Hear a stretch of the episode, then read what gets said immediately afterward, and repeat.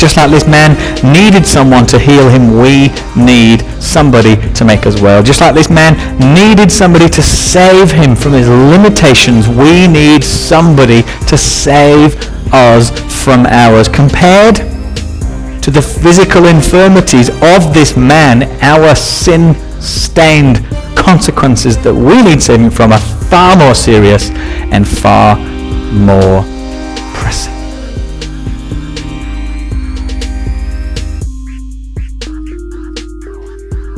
Well, as Ava read for us, uh, we are in John chapter 5 uh, this morning. We're continuing our summer sermon series. Uh, every week, saying that gets just a little bit easier.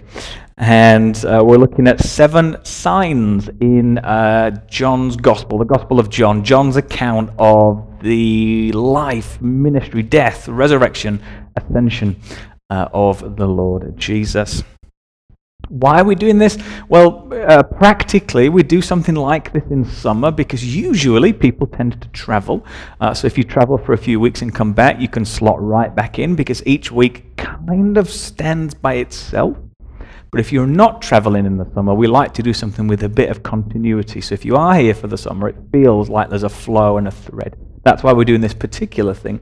Why seven signs in John's Gospel? Well, we've said a couple of weeks, we'll probably say it every week, that the signs, the miracles, the wonders in the Word of God are so often uh, misunderstood, misinterpreted, and very, very simply, very, very practically, as you do, or I hope that you do, every time you get in the car, signs are there to point to something and signs are there to be followed. And I hope that when you drive uh, in, in, in your car, and if you're not old enough to drive, you can hold mum and dad accountable. That when you drive, you follow some signs. They're not just there to be looked at and then driven past, are they? They point to something. So we want to see what these seven signs in John's Gospel point to. So today, then, first thing, I want you to pause and think. I want to ask you a question. What is enough for you?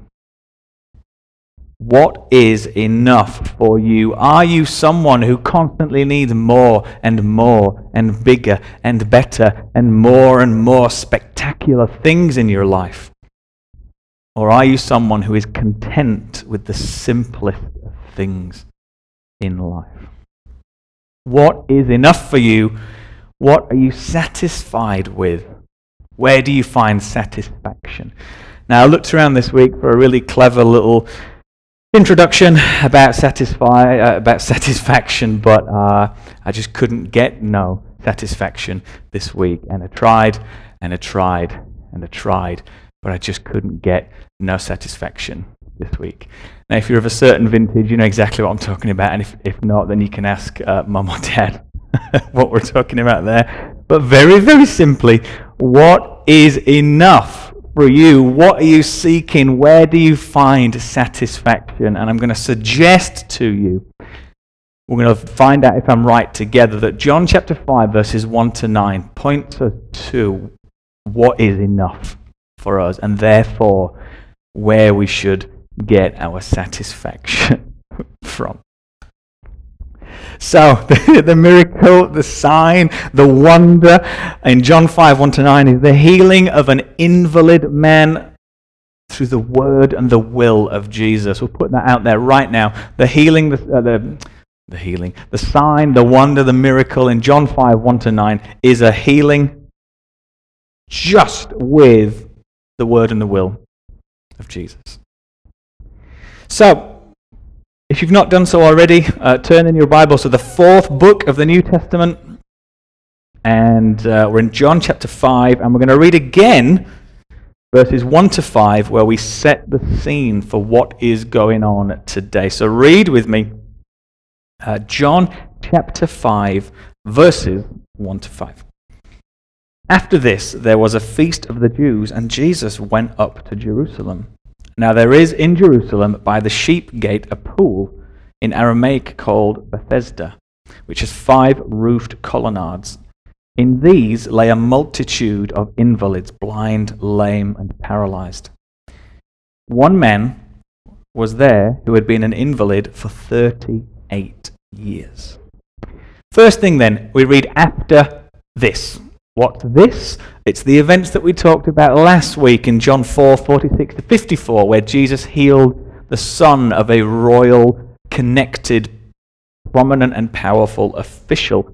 It's a, a little bit uncertain how long John meant in, in, in, in time, but we know that sequentially, so what came next is what we're talking about today. We read, After this, after the events of last week, there was a feast of the Jews, and Jesus went up to Jerusalem. Now, Jews at the time were expected to go up to Jerusalem for three major annual feasts Passover, Pentecost, and the, uh, the, the Feast of Tabernacles. If you read around this, most uh, scholars, Bible commentators, uh, people who make it their business to know these things, uh, would agree that it's this is not likely Passover. It's not likely the Feast of Tabernacles because that's kind of a main focus in, in John chapter 7. But possibly, probably, maybe Pentecost, uh, which was uh, primarily uh, a Thanksgiving festival for the first fruits of the wheat harvest, but later became associated uh, rem- remembering the time that the law was given by God to Moses on Mount Sinai. And just really quick sidebar wonderful uh, comparison, foreshadowing, preview, if you like, of it used to be when we would commemorate the, the giving of the law through Moses. And if you read Acts chapter 2, uh, you will see now uh, what we would usually refer to Pentecost uh, as commemorating. It's not hugely important which festival uh, the, they're going to here. Uh, more important is what happened. So the main point is that Jesus is in Jerusalem for this. And he's gone there to a feast, a feast of the Jews. And then verses 2 to 5 really set the scene physically. Where is this happening? Who is there? What this place like? And we see in verse 2 that this happened by the sheep gate at a pool called Bethesda or Bethsaida or Bethzatha, uh, depending on which translation uh, of the Bible you're reading this morning. And this pool had five roofed colonnades. Now, these were uh, covered walkways formed by rows of uh, columns, which would support a roof and would be closed on one side and open towards the pool uh, on the other. So then, therefore, you could stand by the pool underneath uh, some shade if it's sunny or raining. You can walk around the pool, or you could just kind of sit and, uh, and, and pass the time, but protected from the weather uh, or the heat of the sun. Uh, so, and apparently, so I read very, very recently that this pool has been excavated in the area just north of the temple, and it was found to have five colonnades or five porches just as John said. So he's setting the scene for us in a very, very demonstrably real way. He's not making up where this took place. So this place, this pool, then uh, is, is, is one at which invalids gather. In the porches, we read, lay a multitude of invalids, blind, lame, and paralyzed.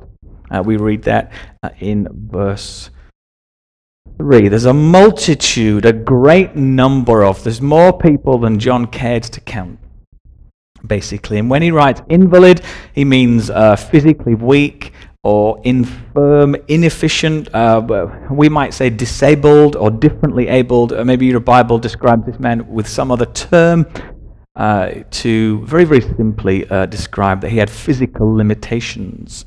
Uh, and we read that he's been disabled for 38 years. So, very, very simply, then, this is a pool of water at which those people with physical disabilities would gather around uh, when, in the hope of receiving physical healing and help. And the subject of the story, the man at the center of this sign this week, had been there, as we read uh, in verse 5, for 38 years. Well, sorry, he's been uh, an invalid for 38 years, and we'll get there in a moment. Now, if you've got an eagle eye, if you're a very, very observant, uh, you might have noticed there that we went from verse 3 to verse 5, and maybe your Bible doesn't even have a verse 4. And if you've not noticed that, I would make an educated guess that you're now looking at your Bibles, aren't you? To see if your Bible has got John chapter 5, verse 4, or if there's a little note at the bottom of the page explaining why your Bible doesn't have a verse 4. I guess that you're looking at your Bibles right now to check. So, why is verse 4 missing from some Bibles? Well, as simply as possible, if verse 4 is missing from your Bible, that will depend on which ancient family of original language manuscript your Bible translation is from.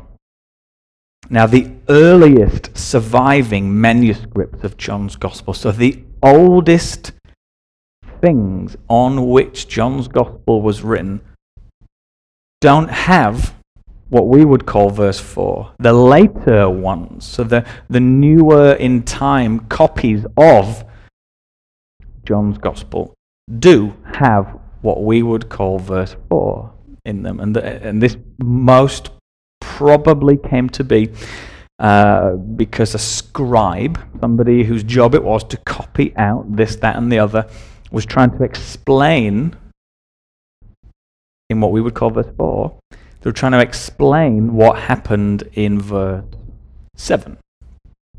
But we'll get there. Anyway, uh, that's where they are. That's what's happening. They're waiting around for the water to be stirred because tradition taught them that the first person in the water, when it bubbled and, and, and stirred up, was going to be physically healed from uh, any ailment that they might have. So that's where we're at, and that's what's going on. And then Jesus comes along. So read with me verses 6, 7, and 8. When Jesus saw him lying there, and knew that he had already been there a long time, he said to him, Do you want to be healed? The sick man answered him, Sir, I have no one to put me into the pool when the water is stirred up, and while I am going, another steps down before me. Jesus said to him, Get up, take up your bed, and walk. So Jesus sees this man, this physically disabled man, and has compassion on him. For some reason, it's not written, Jesus chose this particular man. John's already told us that there was a great multitude, more people than he cared to count or write. There's a great multitude of sick people there, lots of people there, but Jesus spoke to the one spoke to this one man. We read, Jesus saw him lying there and knew that he had already been there a long time. This guy has most likely spent many, many, many, many years sitting by this pool, waiting in the slim hope that one day he might be the first person to work himself into the pool and work himself towards the healing and the saving from his disability that he wants. And again, there are lots and lots of people there. There's a multitude of invalids, but Jesus has chosen this one man. Jesus was not about to conduct a healing crusade at the pool. He didn't advertise ahead of time. Then some people let him know I'm coming, to gather the right kind of people around. He didn't sell some tickets. He didn't pack out a stadium. He didn't make sure the right kind of people are, are, are sitting near the front. You know, those that are who might think that they're uh, disabled, but actually, you know, uh, they just need convincing that they. You know, he didn't. He didn't choose these people and put them in very strategic places around the place. He didn't make sure that all the cameras are on him, that the doors are locked at the back. Uh, he arrived, he saw, and he cared, and then he did something about it. There was no healing crusade on the agenda here, but Jesus was about to miraculously meet this one man's need as a sign to the many and for you. Jesus knew this man had been there for a long time already. We know because John tells us that he's been physically disabled for 38 years. Jesus knew the difficulties that this man had been facing. And do you know what? Jesus knows the difficulties that you are facing right now. Jesus sees this man, he knows, and he asks him, Do you want to become well? Do you want to be healed? It's so simple. It's so straightforward. It's so honest. It's so open. And that is enough, isn't it? The question of Jesus, of do you want to be healed, is enough for this man. Now, maybe you think this is a strange question. Uh, you know, asking a man with, with physical limitations, uh, do, you, do, you, do you want to be healed? But uh, culturally and customarily, um, a, a beggar, an invalid, somebody who would rely on the charity of others, at the time and in the place could make a very good living by not being cured, and therefore could lose a very good living, lose a very good and comfortable and relatively secure income by being cured of whatever is ailing them. And for you and for me, then, it might be a little bit hard to relate to this, but it's that old attitude of, uh, you know, it's, it's better the devil that you know. Do you know what I mean? And that's thrown around with, you know, with careless abandon. And people use that to justify to themselves that they are going to settle for what they've got now rather than being relentless in moving forward, in pursuing more, in improving, in growing, in stepping out of their comfort zone.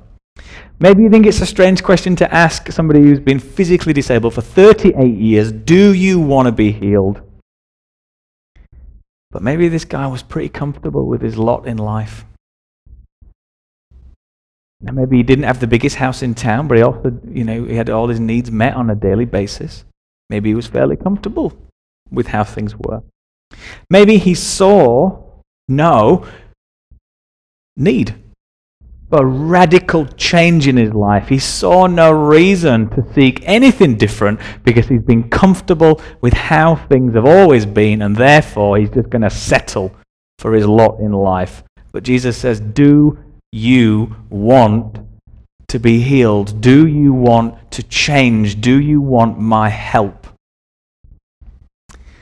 And friends, I'd say this with all the love in the world. You will never grow in your relationship with God, in your life of faith, in anything, if you're too comfortable with how things are. If you're perfectly satisfied, if you have found your satisfaction, that's how things are always going to be. You will never live a truly Jesus focused life. The life that the Bible talks about as being uh, full of progressive sanctification, which means that day by day things are changing in you and through you. You're never going to live a truly Jesus focused life if you keep things as they've always been. But that's not what God's Word teaches us about how we ought to live kind of floating along, satisfied with the status quo. That's how things are. I guess this is enough kind of attitude. So maybe you think this question of Jesus to the guy of do you want to be healed is a strange one. But it's actually a very, very incisive and important question. And he stands ready to ask you the same. Do you want more. So, for you, are you willing to give up the comfortable life that you know and live to live the life that God wants you to live? That question of do you want to be healed? Do you want to be made well? Do you want more? is just as relevant to you as it was to this guy. So the man here says he wants help. But then he points to his earthly circumstances as being so very limiting, which for him, don't get me wrong, they genuinely were. This, we read he's been um, paralyzed, uh, an invalid, disabled for 38 years. So he says, kinda, but then look at how things are.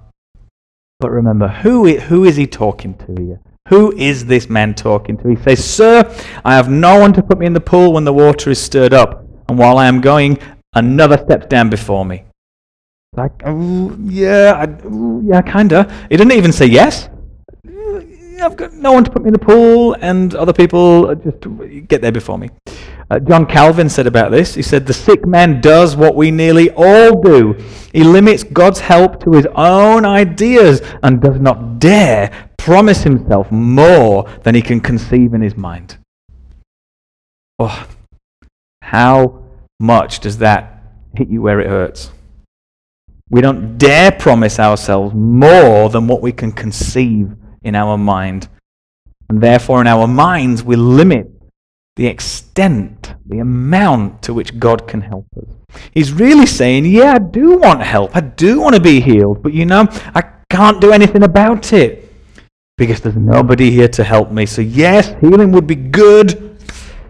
But how things are presently and circumstantially, that seems to show me that it's not going to happen for me. So, healing would be good, but maybe it's maybe it's not for me. And then we see the sign, the miracle, uh, the wonder. Jesus then heals this man with his word and his will. No tricks, no deception, no Hollywood theatric. Three simple instructions. Read with me verse 8. Jesus said to him, Get up, take up your bed, and walk. Get up. Take up your bed. Uh, think about like a, a, mat, a sleeping mat. If you've ever been camping, something like that. If you use an exercise mat at the gym, something, something like that. Get up, take up your bed, and walk. Even, even simpler, if we were to go even more literal from the language that John wrote this in, it would be stand, lift, walk. Three things stand, lift, walk.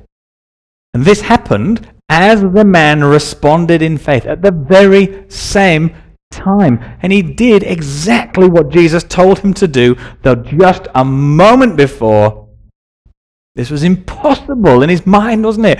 Yeah, I guess I'd like some healing, but presently, circumstantially, evidentially, it's not going to happen for me. Jesus says, Stand, lift, and walk. Sir, I've got no one to put me in the pool when the water stirred up while I'm going down another step. Stand before me. He wants more. But he's looking around himself and he's saying, I guess I'm not getting any more. This man and the multitude were all gathered there waiting for a great, big, supernatural show and display. The tradition and the teaching was that an angel would come now and again to stir up the water, and if you're the first one to work yourself into the water, or if you're if you're invalid, lit, uh, so I read, be pushed into the water. If you are the first one, you're going to be healed. So the multitude and this man are gathered there waiting for a great big supernatural show. Yet most people who were looking for that, most people who were waiting for that, were left constantly disappointed under the lasting effects of the healing, the supposed healing that took place during these traditions was never much talked about. And yet there's Jesus. Here is Jesus standing right next to where these bigger, grander, more outrageous displays of healing were said to take place. And he stood coolly and calmly and said, Stand, lift, and walk. And that was all that was needed for the man to have the ability to do that and the desire to do that. Stand, lift, and walk. More than spectacular spectacles sought by the masses, this sign shows us that the word and the will of Jesus is all it takes to heal miraculously. Very, very simply, He is enough. This really, really ought to have a big impact on how you think about things like this. You don't need to pray for the performance, for the, for the big. You don't need to wish for the wonder. You just need to, to, to, wish, to, to, to pray. You know, to wish for the wonder, you just got to pray for the word the will of Jesus to be done in your life because that will do what nothing else can do. So, another question for you then is Will this actually inform how you pray and think about things? Will this inform how you do and what you do? Are you going to look at Scripture? Are you going to look at this as, as being the ultimate example as being informing and transforming of what you do and how you do it? Or are you going to look at this and then think, well, you know, I've seen some stuff on the internet or whatever, and they did this and that, and then they claim that there was some healing.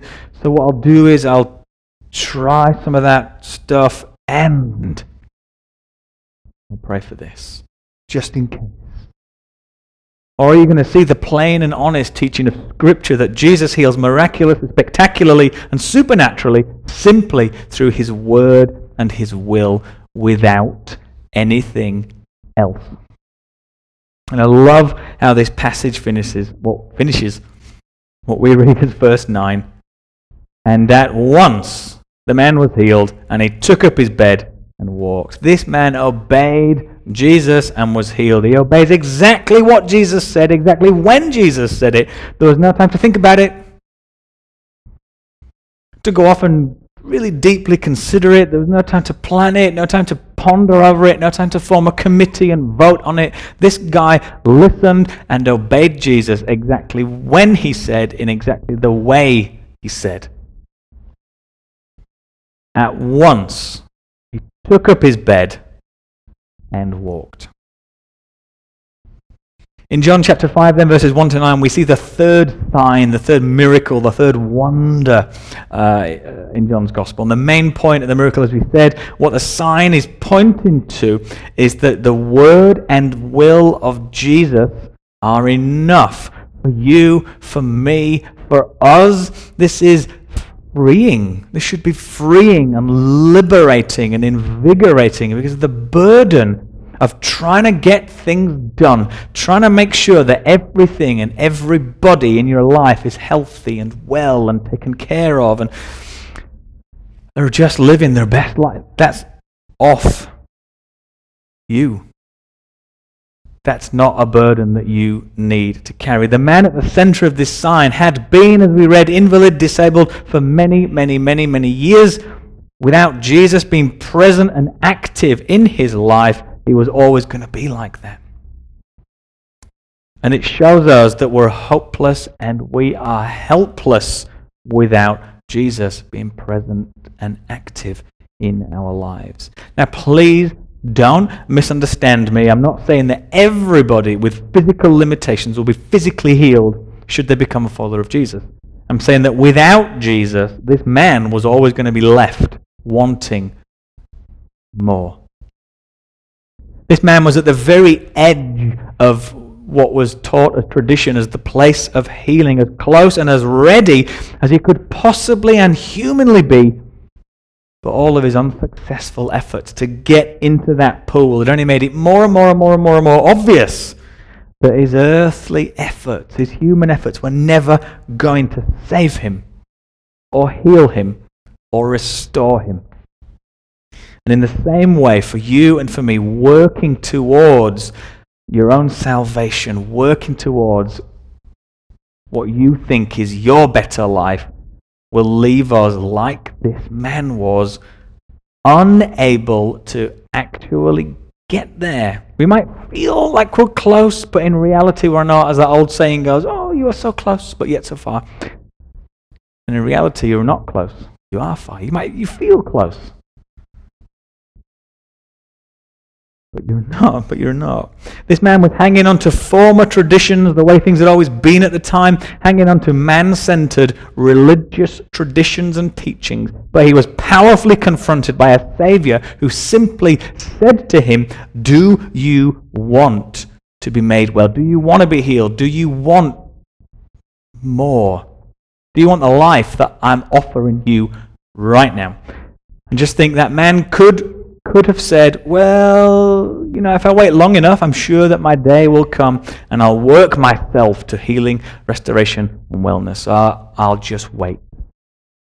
Thank you, Jesus. For you, then, what are you waiting for? Why? Why are you waiting? Why are you waiting and being content with how things are when at the back of your mind and deep down in your heart you know that you want a deeper, stronger, richer faith life and a deeper, stronger, richer relationship with God? Why are you waiting? What are you waiting for? Jesus is saying, Get up, lift up whatever has been your safety net, your safety blanket, your crutch, your bed and be active, go and do and walk. So just think again what is your safety net? What is your crutch? What's the bed that you've been lying on too comfortably for too long? Is it your job? Is it your income? Is it your spouse, your kids, your parents, your grandkids? Is it your house or your stuff? Is it social media, the image of yourself that you want to project? And just think, what is your safety net and what is Jesus calling you to get up from, to pick it up, to walk? And as this man would have done, leave it. You don't need that beggar's bed anymore. You don't need that mat anymore. So, what is Jesus calling you to get up from? Pick it up and then discard it and walk away from towards Him. Just like this man needed someone to heal him, we need somebody to make us well. Just like this man needed somebody to save him from his limitations, we need somebody to save us from ours. Compared to the physical infirmities of this man, our sin stained consequences that we need saving from are far more serious and far more pressing. Just like this man was offered healing and help by Jesus, we to you right now are offered healing and help by Jesus. Please hear me now. There's never a guarantee of physical healing in the Word of God. Spiritual healing and restoration, yes, you can look at Joel chapter 2, Romans chapter 10, John 3, Ephesians 2, John 5, Revelation. We could just go on and on and on. But just think if Jesus can heal a lifetime a physical disability simply with His word and His will, what can He do for you? If He can heal a lifetime of physical disability, what can He do for you? Just like this man heard and believed, obeyed and acted, we are called to do the same. So, right at the start, then, we began with the question what is enough? What's enough for you? Where are you finding your satisfaction? Are you looking for spectacular, supernatural spectacles all the time because that's what you've been told? Or are you earnestly and with all your heart, mind, soul, strength, spirit, all of you pursuing the word and the will of Jesus, knowing that that is enough for you in any and all situation, trial, or tribulation. And that is my prayer for you today that that is enough for you, that Christ is enough for you in any and all.